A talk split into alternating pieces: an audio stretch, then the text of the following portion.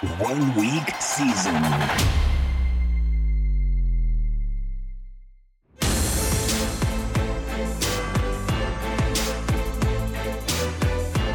NFL Edge Audio. Browns at Texans. Kickoff Sunday, December 24th, 1 p.m. Eastern, over under 40. Game overview by Hilo. Browns offensive guard Joel Bitonio has yet to practice this week with back and knee injuries as of Thursday, which is notable considering Bitonio is one of the best pure run blocking interior linemen in the league. Texans QB CJ Stroud has a concussion and has yet to practice this week, signaling that he has still not progressed past the first stage of the league's five step concussion protocol, which means he is likely still experiencing headaches as a player is not allowed to return to practice in any capacity until headaches have subsided. It is highly likely that Stroud is out in Week 16. Texans wide receiver Nico Collins has a calf injury and Noah Brown has a knee injury. Each have been available for two limited sessions this week. I expect both will play against the Browns. Texans tight end Brevin Jordan and wide receiver John Metchie missed practice on Wednesday with an illness, but returned to limited sessions on Thursday. Of the games with sub elite game totals, this one carries the highest raw ceiling and most intrigue, to me anyway. How Cleveland will try to win. The Browns started the Joe Flacco experience with a top five rush rate over expectation on the season, but have since allowed Flacco to just go out there and do Joe Flacco things, slowly nudging their season long PROE values higher in the process. Three consecutive games with 44 pass attempts or more will do that, but that is exactly where the Browns currently stand as a team, and I love it, and so too should you. The fact that the Browns have allowed a league high 30.7 points per game on the road this season helps bolster the expectation of a pass heavy approach here, which gains even more credence through the likely absence of guard Joel Bitonio, who is one of the league's top run blocking interior offensive linemen in the game. The baseline expectation is for 30 to 40% of the team's offensive snaps to come from 12 personnel, which is now paired with a tight three man cadre wide receiver amongst Amari Cooper, Elijah Moore, and Cedric Tillman, and a loose three way timeshare at running back, with Jerome Ford the lead back, Kareem Hunt the primary change of pace and green zone back, and Pierre Strong mixing in for the leftovers. Lead back Jerome Ford loves playing every snap on the opening drive only to be forgotten about in the second half. Mostly kidding, but there is some shred of truth to that outlandish statement. He has played between 51 and 57% of the offensive snaps in the previous three games with Flacco under center, spelled primarily by Kareem Hunt in a change of pace plus green zone role, with each back responsible for one touchdown in that span. Hunt was limited in both practices this week with a groin injury, but it appears as if he'll play Sunday. Even so, monitor his situation heading into the weekend. The pure rushing matchup is about as difficult as they come against the Texans defense, ceding just 3.4 yards per carry, ranked second in the league, behind just 1.02 yards allowed before contact, also ranked second, to opposing backfields this season. Let's take a journey, shall we? 133 pass attempts in a three span game for Mr. Flacco. Amari Cooper missed most of his first game under center, seeing five targets prior to departing early with an injury. Over the next two games, Amari Cooper and David Njoku combined to account for 44 targets on 89 total pass attempts from Flacco, good for a tidy 49.4% combined target market share. Furthermore, the two combined for exactly 22 targets in each of those games. To make this as blunt as possible, would you pay $11,700 for a wide receiver if you knew that wide receiver was going to see 22 targets in a game? Obviously, that is an extremely archaic way of highlighting what this combination of two pass catchers has done with Flacco under center, but I think it gets the points across tidily. Tillman has seen a combined 12 targets over the previous two games. Jerome Ford has seen 11, Moore has seen 9, and no other pass catcher has seen more than 3 during that span. How Houston will try to win. The dynamic nature of offensive coordinator Bobby Slowik's offense allows him the ability to tailor his offensive game plan to the opponent while also placing his team in the best position to maximize the talent he has on the field. The talent he'll have on the field this week includes Case Keenum, Devin Singletary, Nico Collins, Noah Brown, and Dalton Schultz.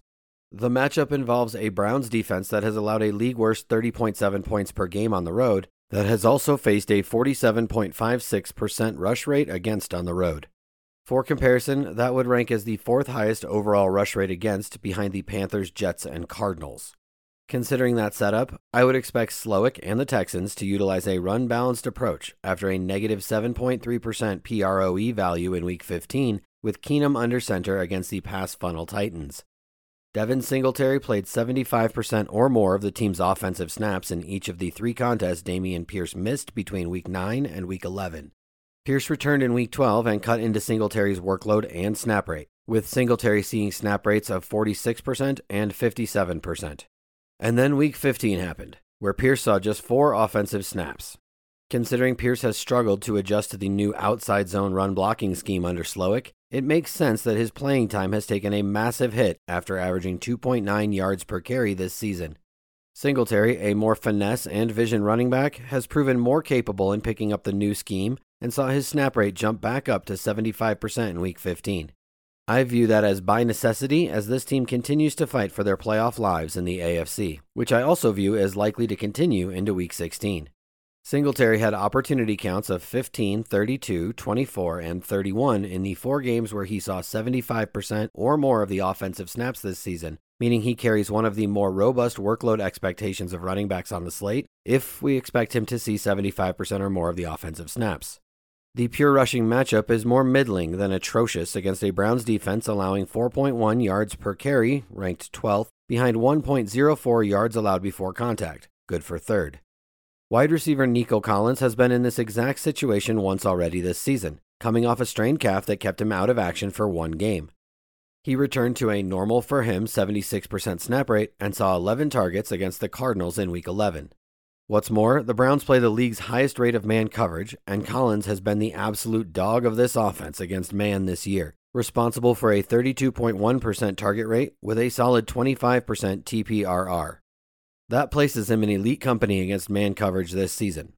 Noah Brown actually ranks second on the team in target rate against man, 23.4%, but carries a modest .036 fantasy points per route run against that primary coverage this year, which ranks outside the top 40 at the position, per PFF.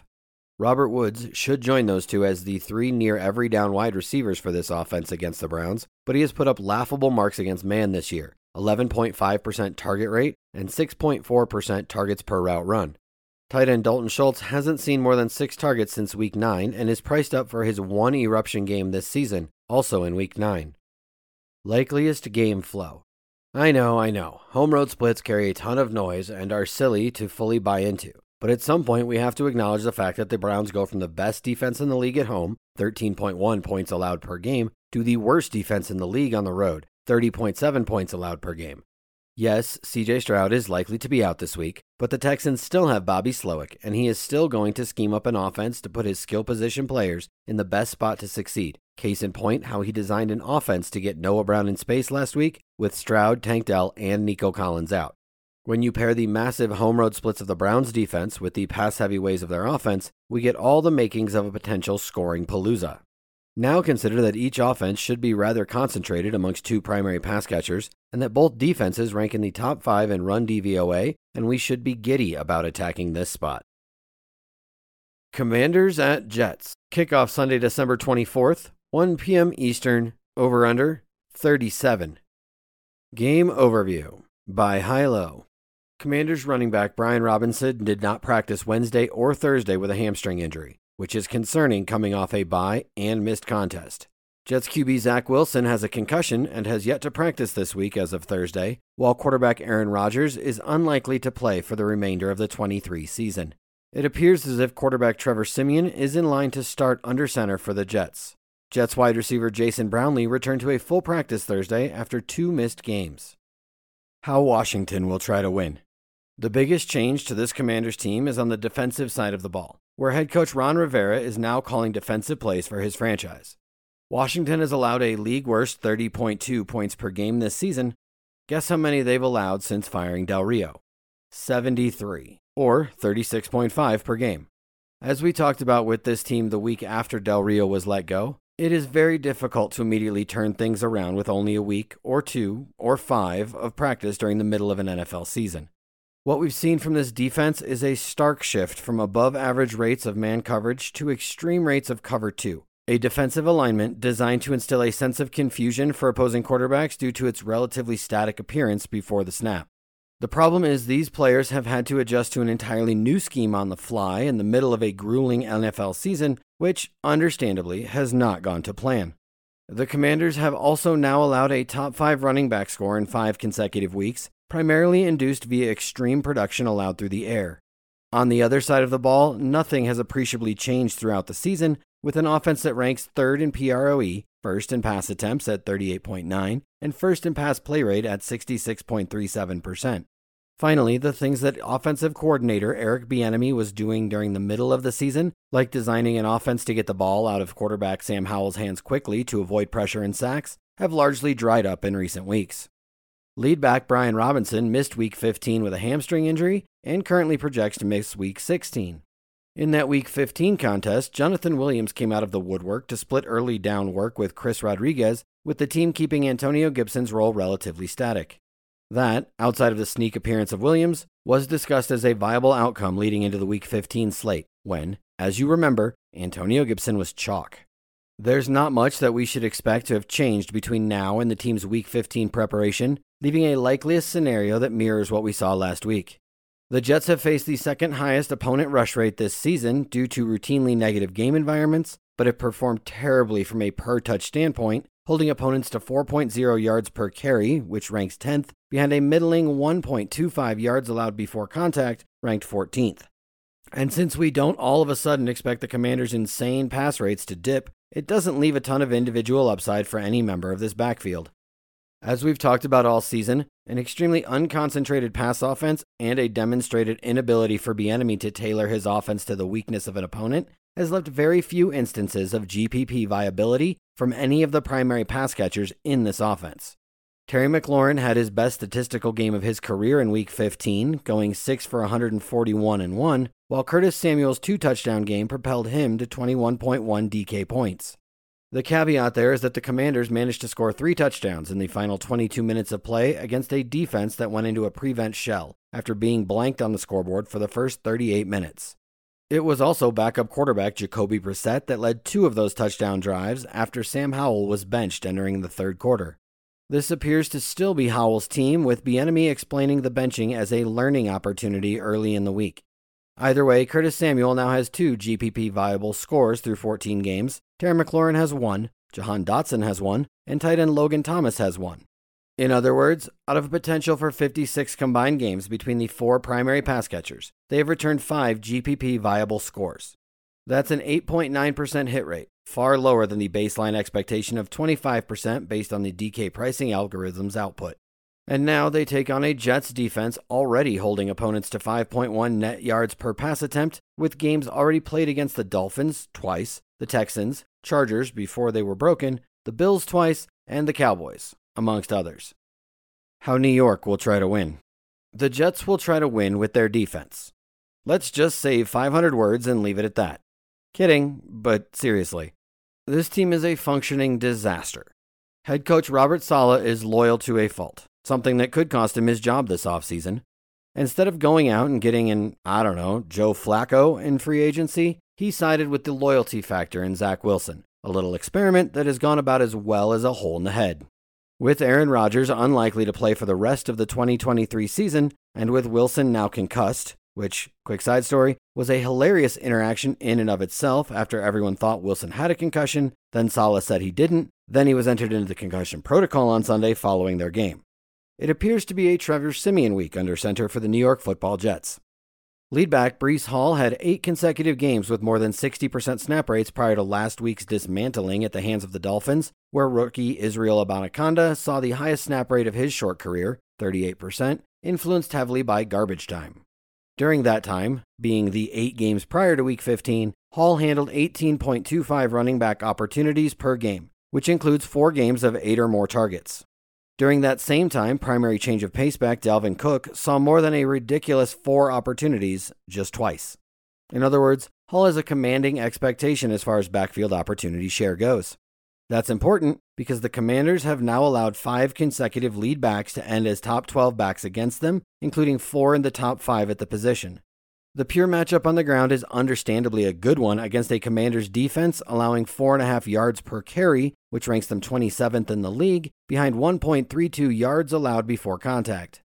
Check this out Zach Wilson targeted Garrett Wilson exactly zero times in the first half before leaving with a concussion. Trevor Siemian targeted Garrett Wilson six times in his first 12 pass attempts after taking over at quarterback, two of which were negated by penalty. If nothing else, that is just plumb funny. That does, however, introduce some level of intrigue for Garrett Wilson against a Washington pass defense that couldn't stop the sink from running. Add in the potential desperation factor for Saleh coaching for his job, and we could see a game where Garrett Wilson is able to accrue some significant volume. Rookie undrafted wide receiver Jason Brownlee returns to the lineup after splitting snaps with Allen Lazard prior to his injury, which is likely, in my mind, to be the case again this week, considering Lazard's underwhelming performance throughout the 23 season. Fellow undrafted rookie Xavier Gipson should continue in a robust slot role while the team has utilized a primary rotation of Tyler Conklin and Jeremy Ruckert at tight end of late. In order of upside, I have these options as Wilson, Gipson, Brownlee, Conklin, Lazard, Ruckert. The bigger point of discussion here is the stark shift in defensive alignments with Ron Rivera calling plays for the Commanders, shifting to an extreme rate of cover 2 utilization. Every primary pass catcher I just mentioned has a sub 10% target rate against zone this season, outside of the 22.7% target rate of Garrett Wilson against that primary coverage. Randall Cobb and Malik Taylor have target rates slightly over 10%, but in extremely small sample sizes, in addition to the fact that neither is a primary contributor anymore. Likeliest game flow. Based on the tendencies of each team, this contest is likeliest to be dictated by the New York defense, a unit that has performed at elite levels against the pass and has been average to above average against the run, typically giving up production on the ground as a byproduct of the insane volume they have faced this season. Adding to the downside case made for this game environment is a Jets offense expected to start Trevor Siemian this week, which saps further upside from the game environment as a whole. That leaves basically one player that can ignite this game environment and turn it into something that surpasses our grounded view Breece Hall. Hall has been classified by his own head coach as a home run hitter in that he's consistently swinging for the fences on every touch. He's the Kyle Schwarber of running backs. That has led to a borderline elite explosive rush rate, but an equally high stuffed rush rate. But this is about as good of a matchup for the home run hitter as we could ask for, leaving enough upside for Hall to ignite an otherwise underwhelming game environment.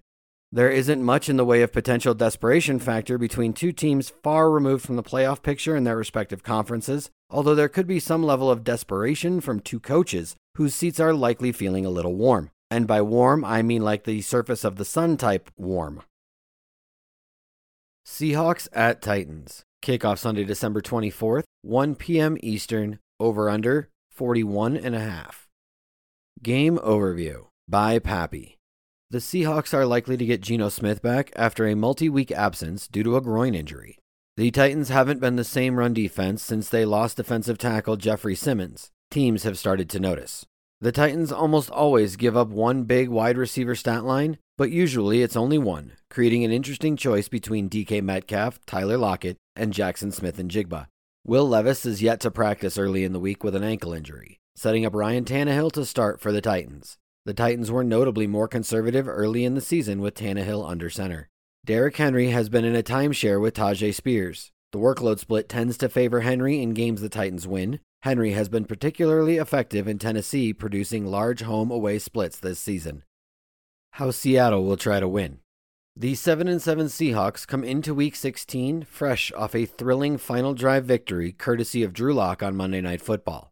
Lock's heroics kept the Seahawks season alive as they currently sit in a four-way tie with the Vikings, Saints, and Rams for the final two NFC playoff spots. Seattle desperately needed a win, having lost their previous three games. Five of the Seahawks' past six opponents have been the Ravens, the 49ers twice, the Cowboys, and the Eagles. That's about as tough a stretch as possible, and the Titans should provide a much needed reprieve from playing the best teams in the league. Pete Carroll spent most of his career calling conservative, run oriented game plans. Ironically, after the departure of Russell Wilson, Carroll finally changed his philosophy. The Seahawks have played fast, fifth in pace, but they've been noticeably slower with Lock under center. Geno Smith is expected to return, which means there is a good chance Seattle will return to their up-tempo offense. Their offensive line has been poor, 27th ranked per PFF, especially on the right side, where right guard Anthony Bradford has been a turnstile in the past two weeks, allowing pressure on 12.7% of pass plays. The Titans' pass rush has been above average. They rank ninth in sack rate which means Seattle might have issues keeping Geno upright. The Seahawks want to throw, they are ninth in pass rate over expectation, but the combination of their leaky pass protection and Geno coming off a lower body injury may lead them to run more than usual this week. The Titans have been solid against the run, they are 11th in DVOA, and smoked through the air, 27th in DVOA. The Titans have been one of the league's premier pass funnels for the past several seasons, but that has begun to change this past month after the loss of defensive tackle Jeffrey Simmons devastated their run defense. They've had the fourth worst graded run defense and surrendered the sixth highest rushing success rate since Simmons' injury. Teams have taken notice and have started to run more against the Titans. That doesn't mean the Titans' pass defense is good. They've still been hit for a big game by at least one enemy receiver practically every week but it does show that teams are reacting to how poor the Titans have been against the run without Simmons. Assuming Geno plays, the Seahawks are still likely to lean pass, but probably not with the extreme pass rates that we have seen teams go with against the Titans in the past. Expect a pass leaning, but still balanced game plan from Seattle, with a willingness to try and run out the clock if they take the lead. How Tennessee will try to win. The 5 and 9 Titans hobble into week 16 as one of 6 teams who are mathematically eliminated from the playoffs. In their last 3 games, the Titans beat the Dolphins by a point and lost overtime games against the Colts and Texans.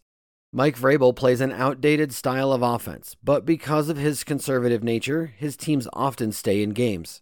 The Titans play at a snail speed. They are 31st in overall pace, and early in the week it appears as if Ryan Tannehill will start this game. The Titans had begun to open their offense with Will Levis under center, but were more conservative when Tannehill was playing earlier in the season.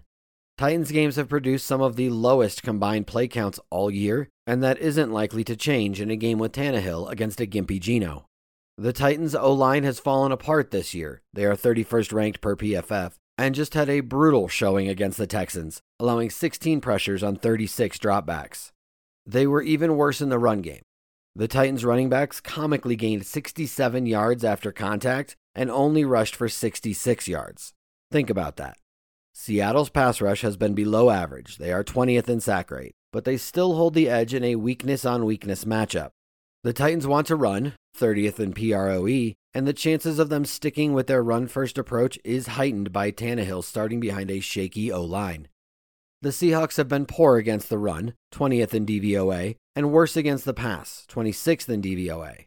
Seattle has been worse against the pass, but the discrepancy isn't huge, and the Titans have never been ones to adjust for an opponent's weakness anyway. They are a do what we do team under Vrabel, and what they do is run the football. The issue with their approach, other than being outdated by 20 years, is that it requires a strong O line and top flight running back. The Titans' O line is the worst it's been in a long time, and Derrick Henry is showing signs of slowing down. The Titans' run offense has been average, 16th in DVOA, but they haven't been efficient, 22nd in yards per carry, which makes the ground game a weakness on weakness matchup, but one that the Titans are willing to take their chances on rather than letting Tannehill throw it. If Levis ends up returning from his ankle injury, there is a better chance that the Titans throw more, but Levis playing won't change Vrabel's philosophy, which is to win on the ground. Expect a typical, heavily run leaning Titans game plan, with a ground and pound approach being a near certainty if Tannehill is the starter. Likeliest game flow. This game has a lowish 41.5 total, which makes sense when considering the dynamics between these two teams. The Titans play a sluggish brand of football, and the Seahawks are a team that can produce explosive game environments, but only when they are pushed by their opponents. The Titans are one of the least likely teams to push the Seahawks, and even though the Titans' defense is weak on paper, they've only given up 301 points, which is more middling than bad. The Jaguars are the only team to score over 30 points against the Titans in regulation. The Colts did it in OT. The Titans' defense is vulnerable, but they rarely get smashed, which lets them continue to feed Derrick Henry three yard carries in most games. The most likely game flow has the Titans playing their typical 1990s football, with the Seahawks being willing to throw enough to take the lead, but being happy to ride their running game late to take pressure off Geno. Expect the Seahawks to pull away slowly, winning by one score in the fourth quarter. Enjoying the game breakdowns? Go to oneweekseason.com and become a subscriber to gain access to in depth analysis, strategy interpretations, and more to help you bring your daily fantasy football game to the next level. Jaguars at Buccaneers. Kickoff Sunday, December 24th, 4:05 p.m. Eastern, Over under 41 and a half. Game overview by Mike Johnson. Both of these teams enter week 16 tied for the lead in their respective divisions. This is a matchup of two pass funnel defenses who both rank in the top 6 in the NFL in opponent pass rate. Trevor Lawrence is battling a concussion and seems unlikely to play after missing the first 2 days of practice this week. Tampa Bay has a relatively concentrated offense and is likely to struggle moving the ball on the ground. The Tampa offense should be able to put up points this week, while the Jaguars' approach and efficiency will be the driving factor in whether or not we see a high scoring affair. How Jacksonville will try to win. Things are falling apart quickly for the Jaguars, who have lost three straight games and enter Week 16 in a three way tie for the division lead, while several key offensive players battle injuries.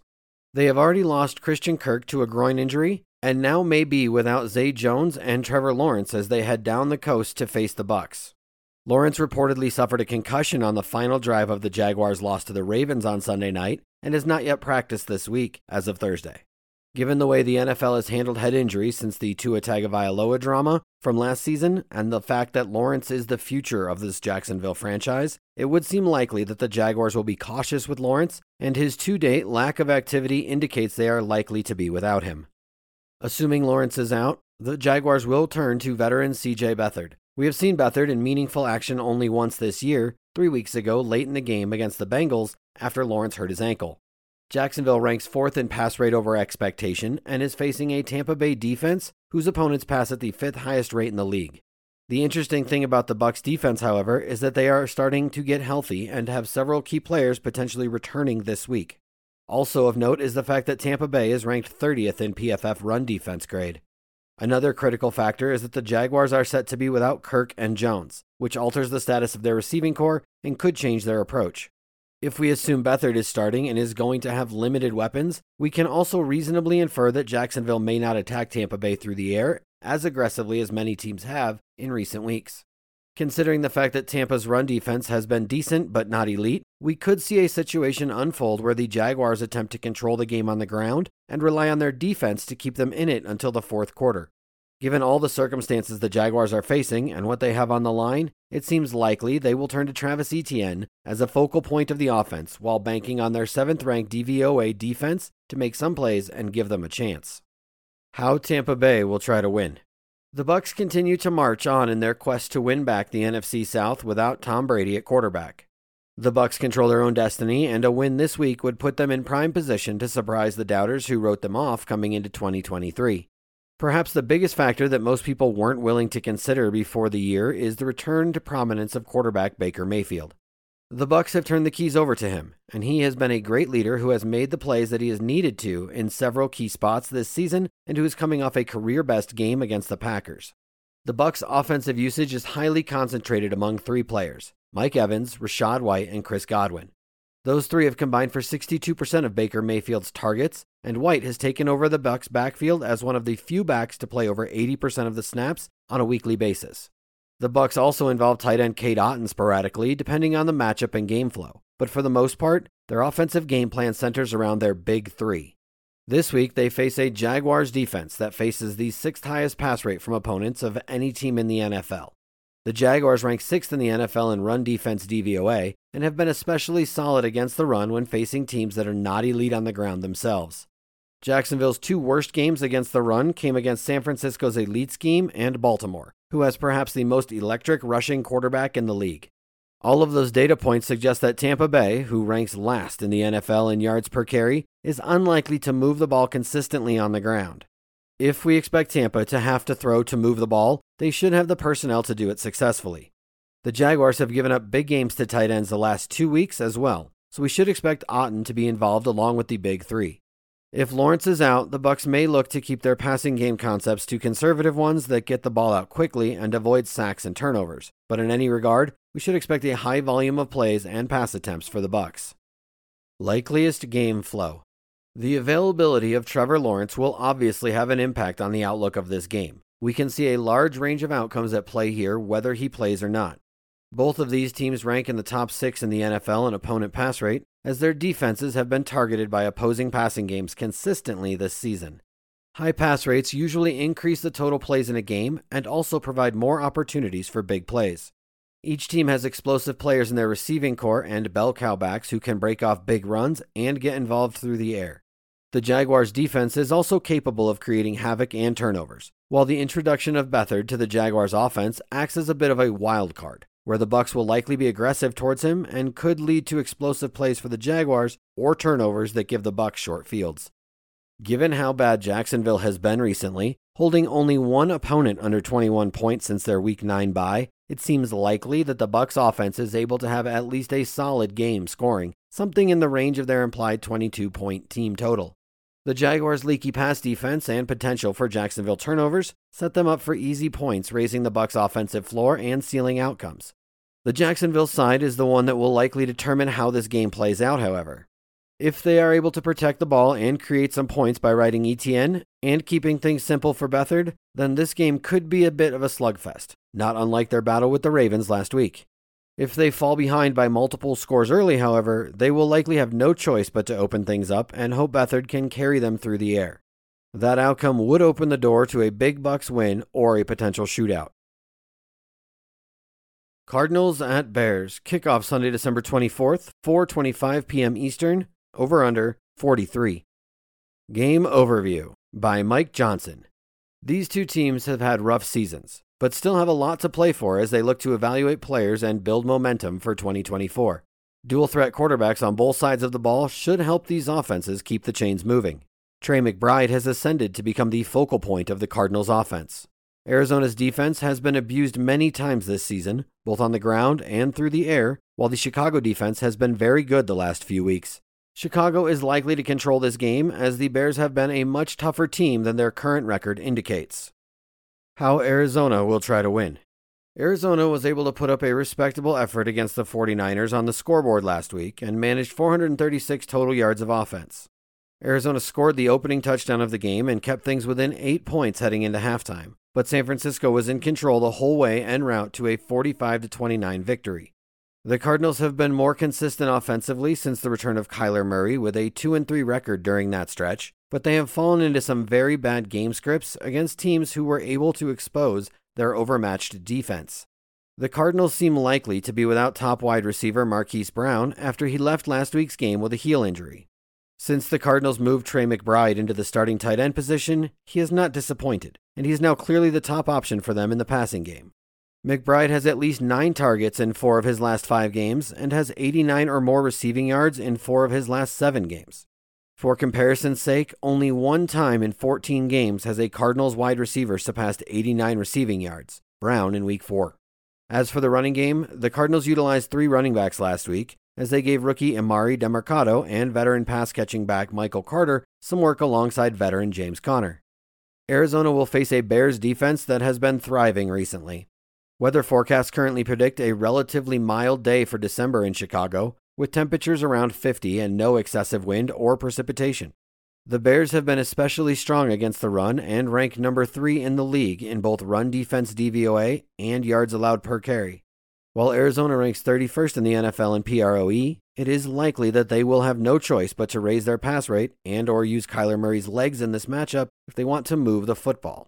Arizona ranks 9th in rushing offense DVOA, but 29th in PFF run blocking grade. Their poor run blocking is unlikely to open big holes against a stout run defense, leaving the Cardinals to lean on Murray and McBride to create offense and sustain drives. The absence of Brown in the receiving corps also places some limits on what they can expect from their perimeter players in this matchup, which once again should force Murray and McBride to be focal points of the Cardinals' attack. How Chicago will try to win. The Bears have lost three games this season in which they led by two scores late in the game. Had they held on in those spots, they would have an 8 and 6 record and currently would be the number 6 seed in the NFC. Last week was the most recent instance of a late game meltdown as the Browns mounted a huge fourth quarter comeback and the Bears imploded. While those losses have been tough for Bears fans to swallow and the narrative around the team has been mostly negative for quite some time now, the reality is that Chicago has been a very competitive team for most of the season and especially after its ugly start to the season. Since the Week 3 blowout loss to the Chiefs, Chicago has played seven games with Justin Fields at quarterback. In those games, they have a 3 and 4 record, and the four losses have all been by six or fewer points. Chicago's defense has also turned up the heat down the stretch, holding four of its last five opponents to 20 points or less. This week, Chicago faces a Cardinals defense that has been abused in recent weeks and ranks in the bottom three in the NFL against both the run and the pass by DVOA metrics. The film seems to match up with the numbers, as Arizona ranks dead last in the NFL in PFF run defense grade and 28th in PFF pass rush grade and coverage grade. The Bears rank 29th in the NFL in pass rate over expectation, and the Cardinals face the third lowest opponent pass rate in the league. The Bears have three capable running backs and a solid running game, along with a quarterback who can be utilized on designed runs and scrambles. They have also started using star wide receiver DJ Moore in the running game more often, and his skill set and presence gives them another viable path to exploit this glaring weakness of the Cardinals. It doesn't take a lot more digging to figure out that Chicago is likely to lean heavily on its running game in this spot, with five players to rotate carries around. Chicago's defense has been very strong recently, and the Bears are likely to lean on the unit to keep the Arizona offense in check in this December game in Chicago. Arizona plays primarily soft zone coverage shells and has surrendered a first down or a touchdown on 42.7% of its zone coverage snaps. The Bears should be able to move the ball successfully on the ground to set up manageable third down situations and are likely to have success extending drives either on passes against the weak coverage of the Cardinals or by Fields making plays with his legs. Likeliest game flow. The Bears are likely to control this game, as they should be able to move the ball and score points on the putrid Cardinals defense while keying on Murray and McBride early in the game to keep Arizona's offense from sustaining drives consistently. Last week, the Cardinals were able to move the ball well against San Francisco, in large part due to some defensive injuries and how their strengths matched up against them. The 49ers were weaker against the run and have a talented physical secondary. Arizona was able to gain over 200 rushing yards in that matchup, and the talent of San Francisco's secondary was largely irrelevant because Arizona was not very interested in involving their receivers anyway. This week will be much different, as the Bears' run defense should make life tough for Arizona, and the Cardinals don't have the firepower on the perimeter to attack the Bears in the most logical spot. Chicago's ability to turn drives into touchdowns will be critical to the overall game flow here. We should expect the Bears to have early offensive success and push the ball into Arizona territory. If Chicago can execute and build an early lead, they could run away with this one. The Bears are likely to run a lot of plays and they play at a methodical pace, which should keep the clock moving and limit first half possessions. Arizona has given up some explosive plays this year, however, and Moore or Fields could break a long one at any point. Chicago is a far more formidable team at this point in the season than its record indicates, and the likely difficulty for Arizona in moving the ball and sustaining drives should allow the Bears to build a comfortable lead. Murray's dynamic ability with the ball in his hands and McBride's dominant play of late do give Arizona a chance to keep things close and pull off a late comeback win if the Bears don't build enough of a lead to put things out of reach. Cowboys at Dolphins. Kickoff Sunday, December 24th, 4:25 p.m. Eastern, over under 50. Game overview by Mike Johnson. This is a matchup of the two highest scoring offenses in the NFL. Dallas operates at a quick pace and throws the ball at an extremely high rate, while Miami operates at a slower pace and runs the ball more often and efficiently. The ability of the Dallas defense to generate pressure will be critical to this game, as Tua Tagovailoa is extremely pressure sensitive in his efficiency.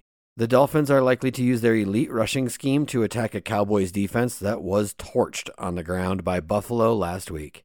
Miami's defense has performed very well recently, but has struggled against the few high level offenses they have faced this season.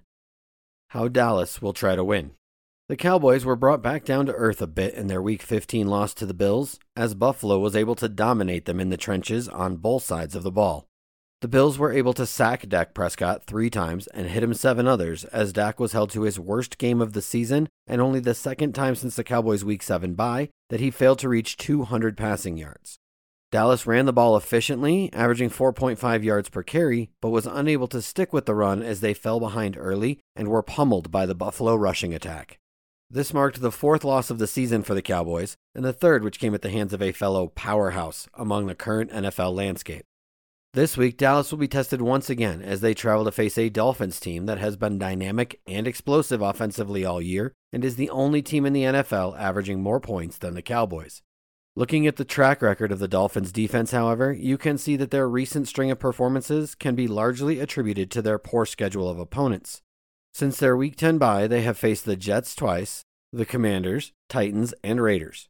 Those teams all rank 22nd or worse in offensive DVOA for the season, while the Cowboys rank ninth overall and have been one of the top units in the league since moving to a more pass centric game plan after their bye week. Miami has faced three offenses this season that rank top 10 in offensive DVOA Buffalo, Kansas City, and Philadelphia. Those teams combined to average 33 points per game against them, and two of the three, Buffalo and Philadelphia, had wildly efficient passing games. Miami was also exposed on Monday night in Week 14 by rookie quarterback Will Levis and the Titans as they coughed up a two score fourth quarter lead. Looking at how Dallas will approach this game, we should expect them to have an aggressive mindset from the start of this game and feel the need to be efficient and explosive when they have the ball. Dallas ranks sixth in the NFL in pass rate over expectation for the season and should have the tools to move the ball against this Miami offense that has struggled against formidable opponents. Miami has the league's fourth lowest blitz rate, which should give Dak Prescott a lot more time to throw than he had in Buffalo.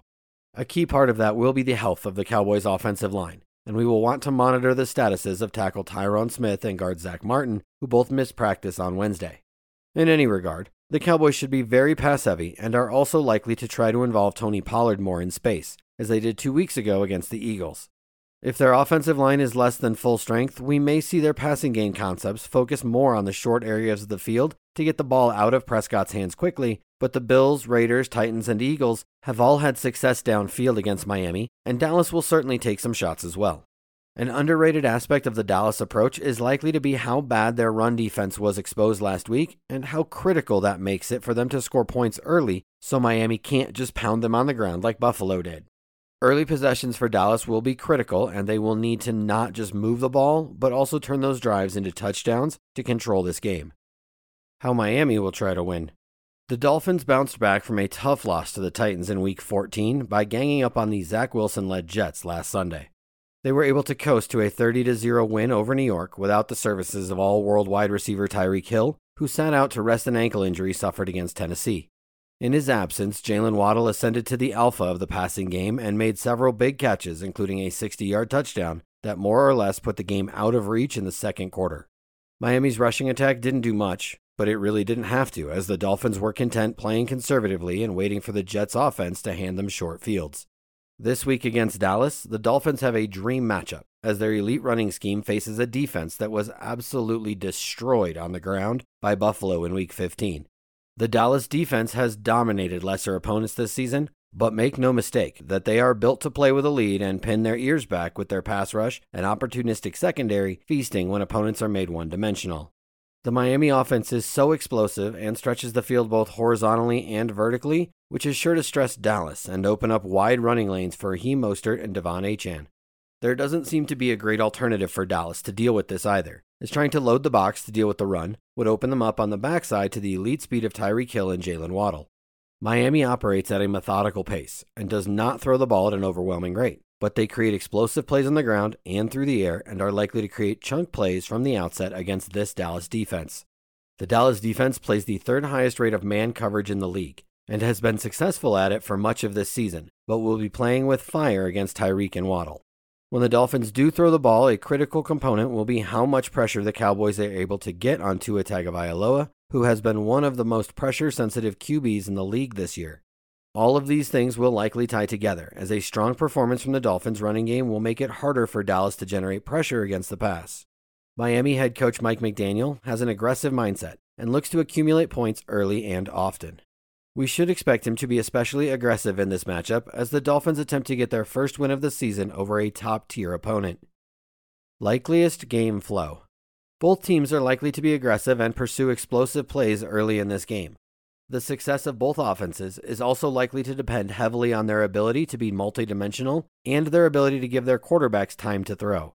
Due to the mismatch of the Dolphins' running game against the Dallas defense and the respect Dallas has to give to the Miami wide receivers, it is highly likely that the Dolphins have early offensive success and get an early lead.